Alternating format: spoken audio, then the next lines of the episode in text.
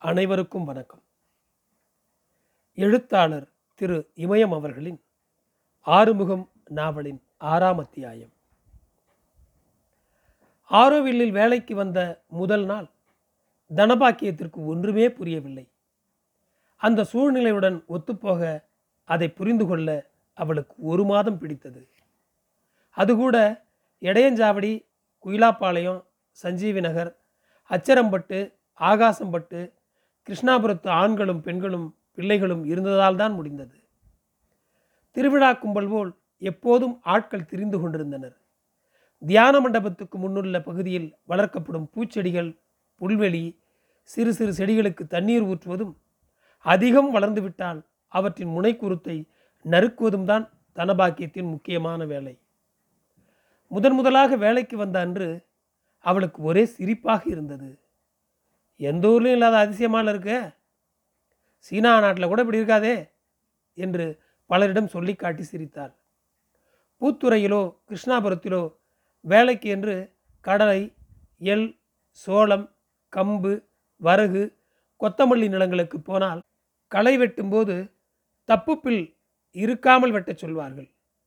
புல்லை விட்டுவிட்டு வெட்டுவார்கள் என்பதற்காகவே சிறு பிள்ளைகளை வேலைக்கு வைத்து கொள்ள மாட்டார்கள்.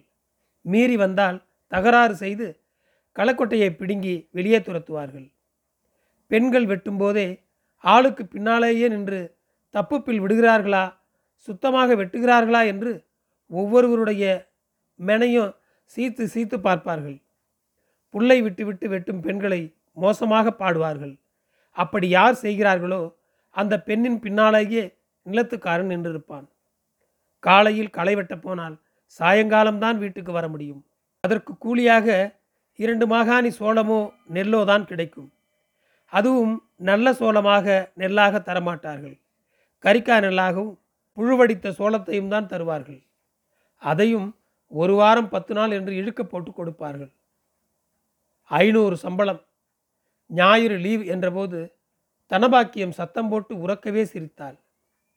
பலரிடம் சொல்லி காட்டியும் சிரித்தாள். நூறே கலிகாலம்னாலும் எந்த ஊர்லடியாம்மா இந்த அதிசயம் நடக்கும்? நான் புள்ளன்னு பிறந்துக்கு இப்படி ஒரு அதிசயத்தை என் காதால் எங்கேயும் கேட்டதில்லை என்று சொல்லி சிரித்தாள். தனபாக்கியம் கிருஷ்ணாபுரத்தில் இருக்கும்போதும் சரி பூத்துறையில் இருக்கும்போதும் சரி மற்ற பெண்களைப் போல் அலைந்து திரிந்து வழியே வேலைக்கு போக மாட்டாள்.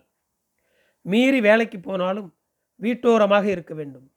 பத்து மணிக்கெல்லாம் முடிந்து விட வேண்டும். நெல் சூடுகட்ட வரகு சூடுகட்ட கொத்தமல்லி பிடுங்க. பயிர் நடத்தான் அதிகம் போவாள். துவரை அடிக்க யார் கூப்பிட்டாலும் மறுப்பில்லாமல் போவாள்.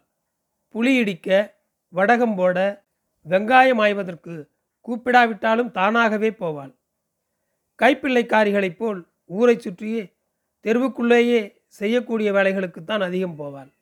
வேலைக்கு போய் என்று ராமனும் ஒரு நாளும் கட்டாயப்படுத்த மாட்டான். பூத்துறையிலும் வீட்டோடு இருந்து கொண்டு நொச்சி குச்சி காய வைப்பது தான் அவளுடைய வேலை. அவளுக்கு வெயில் என்றாலே ஆகாது. கடலை உரிக்க கடலை பறிக்க என்றால் எந்த வெயிலாக இருந்தாலும் யார் தடுத்தாலும் நிற்க மாட்டாள். கடலை பறிக்க உட்கார்ந்தால் ஒரு கோம்பு இலை மண் தூசு என்று எதுவுமே இருக்காது. சுத்தமாக ஆய்வாள். தப்பு கடலை என்று ஒன்றை கூட அவள் ஆய்ந்து போட்ட செடியில் நிலத்துக்காரனால் கண்டுபிடிக்க முடியாது. மற்ற பெண்கள் போல் மடியிலோ சோற்றுக்குண்டானிலோ மண்ணுக்கடியிலோ ஒன்றுக்கு வருது என்றோ பொட்டச்சின்னு இருந்தா வெளியே வாசலை போகாமையா இருப்பா என்றோ சொல்லிக்கொண்டு போய் ஊருக்கு போகும் வழியில் கடலையை கொட்டி மறைத்து வைக்க மாட்டாள். பத்துக்கு ஒன்று என்றால் அதை போட்டால்தான் விடுவாள். புட்டியால் அளந்து போடும்போது கவனமாக பார்த்து கொண்டிருப்பாள். கை எப்படி போகிறது என்பதையும் பார்ப்பாள். ஒரு பிடி கடலை குறைவது போல் தெரிந்தாலும் பக்கத்து காட்டில் உள்ள சனங்களுக்கு கேட்கும் அளவுக்கு கத்துவாள். இந்தா ஐயா இடுப்பு நாந்து இத்து போகிறாப்புல பறிக்கல? சும்மா போடுற? போட்டால் ஒழுங்காக போடு. இல்லாட்டி தர்மத்துக்கு ஆஞ்சன்னு எண்ணிக்கிட்டு போகிறான் இந்த ஒரு புட்டி கடலையை நம்பி தான் இருக்குமா? ஊர் உலகத்தில் நீ மட்டும்தான் அதிசயமாக கடலை போட்டிருக்கியா? என்று சண்டை போடுவாள். ஒரு வருஷத்தில் கூலிக்கடலை மட்டும் இரண்டு மூட்டை சேர்த்து விடுவாள். அதேபோல் கடலை உரிப்பதென்றாலும் இவளுக்கு ஈடாக யார் உரிக்க முடியும்? முக்கால் மூட்டை உரிப்பாள். தரையிலோ கல் வைத்தோ மற்றவர்களைப் போல குத்தி உரிக்க மாட்டாள். கை விரலாலேயே உரித்து தள்ளுவாள். நன்னி பயிருடன் சேர வேண்டும் என்பதற்காக நல்ல தெறிப்பாக இருக்கும் பயிரை உடைக்க மாட்டாள். சிறு பிள்ளைகள் தான் வேண்டுமென்றே பயிர்களை பொழப்புகளாக உடைத்து உடைத்து போடுவார்கள். எவ்வளவு திட்டினாலும் மிரட்டினாலும் பிள்ளைகள் மட்டும் தங்கள் இஷ்டம் போல் செய்யும். கிழவிகள் என்றால் வெற்றிலைப்பாக்கு பையில் பயிரை கொட்டி நிரப்பி இடுப்பில் சொருகிக் கொள்வார்கள். பேரப்பிள்ளைகளை வரச் சொல்லி ஆளில்லாத நேரமாக பார்த்து பயிரை கொடுத்து வீட்டுக்கு அனுப்பிவிடுவார்கள். தனப்பாக்கியத்திற்கு ஒரு நாளும் திருட வராது. குறைத்து கொடுத்தால் மட்டும்தான் ஆண் பெண் என்று பார்க்காது சண்டை போடுவாள். இந்தாம்மா உன் மனசில் என்னதான் எண்ணிக்கிட்டு இருக்க? உடச்சி உடச்சி விரலே விட்டு போச்சு. நீயே வச்சுக்க. கொள்ளையில் அடுத்த வருஷம் விளையாம போயிடும் தெரிஞ்சுக்க. என் பாவத்தையா கொட்டிக்கிற? என்று சொல்லி ஊரை கூட்டுவாள். ஒரு மாகாணி நன்னிப்பயிர் சேரும் வரைதான் உரிப்பாள். பிறகு வீட்டுக்கு கொண்டு வந்து தீந்து போகாமல் வறுத்து கரப்பான் அரைப்பாள். மிளகாய் திப்பி திப்பியாக இல்லாமல் நெய்வாக அரைப்பாள். கடலை வறுத்த வாசம் நன்றாக இருக்கும். கிழவர் அன்று சோறு அதிகம் குடிப்பார். ராமனுக்கு கடலை கரப்பான் என்றால் உயிர். கரப்பான் அரைத்த அம்மியில் சோற்றை போட்டு நல்லா இருக்கும். ஒருவா தின்னுப்பார் சொல்கிறேன் என்று புரட்டி போட்டு தின்பான். தனப்பாக்கியத்திற்கு என்றுமே பிடிக்காத வேலை கரும்பு கழிக்கப் போவதுதான். எவ்வளவு கூலி கொடுத்தாலும் போகவே மாட்டாள். மீறி யாராவது கூப்பிட்டால் மறுத்து ஆயிரம் காரணம் சொல்வாள். அந்த சொன சொனப்பில் யாரால் வேலை செய்ய முடியும்? வார வாரையா பட்ட பட்டையா உடம்பெல்லாம் கீச்சு விடுமே கட்டு தூக்கி தூக்கி உச்சந்தலையே பள்ளமாக போடும் புண்ணாயிடும். அந்த காணகத்தில் யாரால் நிற்க முடியும்? அந்த வேலையும் வேணாம். நாயுடு விட்டு கறிக்கா நெல்லும் வேணாம் போ. அந்த களை இருந்தால் சொல்லு. ராத்திரி தான் நாலு மரக்க நெல் வேவிச்சான். அதை இப்போ ஆவாட்டுற வேலை இருக்குது நீ போ நான் வரல. தனபாக்கியம் தவம் கிடப்பது எதற்கென்றால் மீன் பிடிப்பதற்குத்தான். பூத்துறைக்கு பக்கத்தில்தான் உசுட்டேரி இருக்கிறது. ஒவ்வொரு வருஷமும் மீன் பிடிப்பது பழக்கம். மீன் பிடிக்க தேதி சொல்லிவிட்டால் போதும். காலனி சனங்கள் எல்லாம் தங்களிடமுள்ள வலை கத்தா எல்லாவற்றையும் சரி செய்ய ஆரம்பித்து விடுவார்கள். மீன் பிடிக்க பல ஊர்களிலிருந்தும் பெரும் கும்பல் திரளும். ஏரி முழுக்க சனங்களாகத்தான் இருக்கும். வெள்ளை விசிறுவதை கூட கூட்டம் பார்க்காது. செம்படவ பெண்களை விட தனபாக்கியம் நன்றாகவே தடவி தடவி மீன் பிடிப்பாள். சேலை முந்தானையால் சேந்தி சேந்தி கூட பிடித்து விடுவாள். ராமனும் நன்றாகவே மீன் பிடிப்பான். பல ஊர் ஏரிகளுக்கு மீன் பிடிக்க தனபாக்கியத்தை அழைத்து கொண்டு போயிருக்கிறாள். புருஷன்களை ஏரிக்குள் இறங்கி மீன் பிடிக்க விட்டுவிட்டு கரையில் நிற்கும் சில பெண்கள் போல் தனபாக்கியம் ஒருபோதும் நிற்க மாட்டாள். வெள்ளை விசிறுவதற்குள்ளாகவே ஏரிக்குள் இறங்கி விடுவாள்.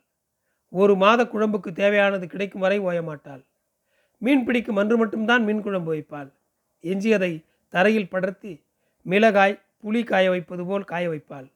கழுகு பருந்து காக்கைகள் தூக்கி கொண்டு போகாமல் இருக்க நெருஞ்சி முல்லை வெட்டி வந்து படர்த்தி போட்டு விடுவாள். விரும்பும் போதெல்லாம் கருவாட்டு குழம்பு வைப்பாள் வறுப்பாள். ஒவ்வொரு நாள் காலையிலும் எட்டு மணிக்கே ஆறுமுகத்தை பள்ளிக்கூடத்துக்கு அனுப்பிவிட்டு ஒன்பது மணிக்கெல்லாம் புல்வெளியில் வந்து நிற்பாள். சாயங்காலம் நான்கு மணி வரை புசுபுசுவென்றிருக்கும் புல்தரையில் டியூபை பிடித்து கொண்டு தண்ணீர் ஊற்றுவதும் பூச்செடியிலிருந்து உதிர்ந்த பூக்கள் இலைகளை அகற்றுவதும் தியான மண்டபத்தில் வேலை செய்யும் ஆட்களை வேடிக்கை பார்ப்பதும் தான் அவளுக்கு வேலை. புதிதாக செடிகள் நடுவதிலும் நட்டதை பார்த்து கொண்டே சுற்றி வருவதிலும் அவள் பொழுது கழிந்தது. கிழவரிடம் தனபாக்கியம் கிருஷ்ணாபுரத்திற்கே வந்தும்படி எவ்வளவோ சொன்னாள். அழுதாள். ஆனால் கிழவர் பிடிவாதமாக இருந்து விட்டார். தனபாக்கியம் இரண்டு நாள் அன்னத்தில் ஊறின கசாயம் கூட இல்லாமல் கிடந்தும் கிழவர் கிருஷ்ணாபுரத்துக்கு வர மறுத்துவிட்டது. அவளுக்கு வியப்பாக இருந்தது. கடைசியில் சனி ஞாயிறுகள் மட்டும் வந்து தங்குவதாக சொன்னார். வெள்ளிக்கிழமை சாயங்காலம் பள்ளிக்கூடத்திலிருந்து வரும் ஆறுமுகத்துடன் வந்து திங்கட்கிழமை காலையில் பள்ளிக்கூடத்திற்கு போகும் ஆறுமுகத்துடனே போய்விடுவார். அவருக்கு பூத்துறையில் அப்படி என்ன இணைப்பு கொக்கி இருக்கும்? இது மட்டும் தனபாக்கியத்திற்கு புரியவே இல்லை. ஆறுமுகம் யாரையும் தண்டு முண்டா பேசாத.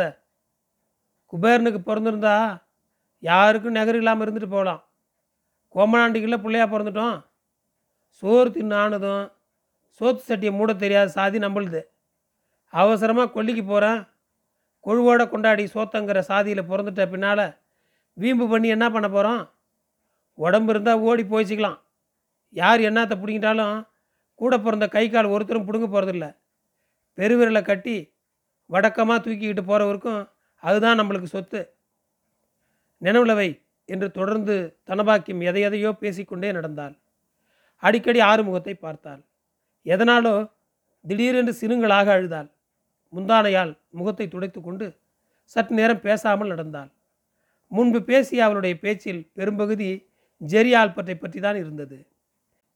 மற்ற வெளிநாட்டுக்காரர்களைப் போலவா அவன் இருக்கிறான்? சாதாரணமாக இருந்தால் இவ்வளவு செல்வாக்கும் மரியாதையும் இவனுக்கு மட்டும் எப்படி இருக்கும்?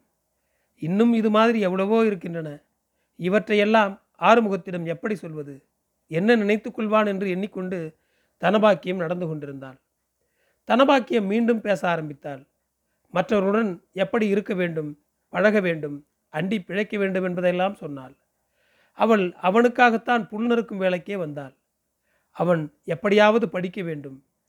ஆரோவில் நடத்தும் சாயங்கால பள்ளியிலும் படிக்க வேண்டும். சனி ஞாயிறுகளில் ஜெரி ஆல்பர்ட்டுடன் வேலைக்கு போனால் இங்கிலீஷ் கற்றுக்கொள்ளலாம். எல்லாவற்றையும் சொல்லி கொண்டு வந்தவள் கடைசியில் போரியா தம்பியே என்று கேட்டாள். ஆறுமுகம் ஒன்றும் பேசாமல் அவளையே பார்த்தவாறு நடந்தான். அவள் சொன்னதில் பாதி கூட அவனுக்கு புரியவில்லை. ஆனாலும் ஒரு வார்த்தை கூட எதிர்த்து பேசாமல் அமைதியாகவே இருந்தான். இருவரும் வீடு வருவதற்குள் மரங்களில் இருள் படர ஆரம்பித்தது. தனபாக்கியம் வீட்டுக்குள் நுழைந்ததுமே ஆறுமுகத்தை படிக்கச் சொல்லிவிட்டு தண்ணீர் எடுக்க குடத்துடன் இருள் இறங்கியிருந்த தெருவில் நடந்து கிணற்றுக்கு போனாள். ஆறுமுகம் குரல் போட்டு படித்தான். சிறிது நேரம் எழுதினான். தனபாக்கியம் தண்ணீர் குடத்துடன் வீட்டுக்குள் வந்தவள் உடனே அடுப்பை பற்ற வைத்தாள். ஆறுமுகம் எழுதி முடித்துவிட்டு மீண்டும் படிக்க ஆரம்பித்தான். ஒன்றிரண்டு படங்கள் போட்டான். குழம்பின் வாசனை வரவே நோட்டு புத்தகத்தை மூடி வைத்துவிட்டு அடுப்புக்கு அருகில் சென்றான். தனபாக்கியம் கொதித்து கொண்டிருந்த குழம்பை கிண்டிக் கொண்டிருந்தாள். அடுப்பின் வெளிச்சத்தில் தனபாக்கியத்தின் முகம் பளபளத்தது. அடுப்பின் முன் நாய்க்குந்தலில் உட்கார்ந்து இடது கையில் விளக்கை பிடித்துக்கொண்டு பொங்கி வரும் குழம்பை தொடர்ந்து கிண்டிக் கொண்டிருந்தாள். பின்புறமாக நின்றவன் அவளுடைய முதுகில் சாய்ந்து கொண்டு விளக்கை வாங்கி பிடித்தான். வியர்வையில் பிசுபிசுத்த அவளுடைய கழுத்தை இடது கையால் வளைத்து பிடித்தவாறு முன்னும் பின்னுமாக ஆடினான். தலையை சாய்த்து அவளுடைய காதை கடித்தான். அவளுடைய இடது கையில் சிறிது குழம்பு ஊற்றி ஊதிவிட்டு உப்புபாரு என்று அவனிடம் காட்டினாள். அவன் அவளுடைய முதுகை விட்டு இறங்காமல் கீழாக வளைந்து குழம்பை நக்கி சுவைத்து பார்த்தான். கொஞ்சம் உப்பு போட. ஆறுமுகம் இறைத்து போட்டிருந்த நோட்டுகளையும் புத்தகங்களையும் எடுத்து அவனுடைய பள்ளிக்கூட பையில் போட்டு ஆணியில் தொங்க விட்டாள். படுக்கை போட்டதும் ஆறுமுகம் ஓடி வந்து தொப்பென்று விழுந்தான். அவன் அவ்வாறு விழுந்ததற்காக அவனை திட்டினாள். குடலேற்றம் ஏற்பட்டு விடும் என்றாள். மொல்லமாக படுத்தா என்னங்கிறான்? என்றவள் விளக்கில் திரியை உள்ளிழுத்து வெளிச்சத்தை மட்டுப்படுத்தி விளக்கை தூரமாக வைத்தாள். படுத்து கொண்டவள் ஆறுமுகத்தின் கையை எடுத்து தன் நெஞ்சின் மேல் வைத்து கொண்டாள். கையை தடவி தடவி கொடுத்தாள். விரல்களை உருவி விட்டாள். அழுகை வந்தது. கண்களை மூடிக்கொண்டாள். மூச்சை சிறிது நேரம் நிறுத்தி வைத்து அழுகையை தடுத்தவள் ரகசிய குரலில் கூப்பிட்டாள். ஆறுமுகம் என்னம்மா? தூங்குறியான்னு பார்த்தேன். இல்லை. போறியா? எங்க? அந்த வெள்ளைக்காரங்கிட்ட. பூனையன் அப்படி சொல்லாத. நான் தான் கரியாயிட்டேன் கறி அன்னைக்கு திரும்ப எரிய போகுது? எரியறப்ப தண்ணி ஊற்றியே அணைச்ச கறி ஆகிட்டேன் கறி துண்டை திரும்ப எரிச்சா சாம்பை தான் மிஞ்சம். நீ அணைய மாட்ட. சிரிக்கிற மாதிரி இருக்குமே விளக்கு. அந்த மாதிரி இருக்கணும் நீ. அணைஞ்சாலும் நீ அண்டா குண்டான் தேய்க்கிற சாம்பலாக ஆகக்கூடாது. என்றைக்குமே நீ எரியணும். விளக்கை சுற்றி அது சூத்தில் வட்டமாக வளையமாக கருப்பாக நெயில் இருக்கும்ல? அந்த மாதிரி நான் இருந்துட்டு போகிறேன் எப்போவும் எனக்கு உன்னோட தான் எல்லாமும். விளக்கு எரிஞ்சால் தான் அது சூத்தில் இருட்டாக நேயில் இருக்கும். நீ என்னட்ட கறி துண்டில் அணைஞ்சிடாமல் இருக்கணும். உன் நேரில் தான் நான் மூச்சாருவேன் இந்த மூச்சு காற்றை இப்போவே என்னால் ஒரு நிமிஷம் நேரத்தில் நிறுத்திக்க முடியும் தான் உன்னால தான் நான் இருக்கேன். அழுவாதம்மா விடுமா. எதுக்குமா அழுவுற? நன்றி தொடரும்.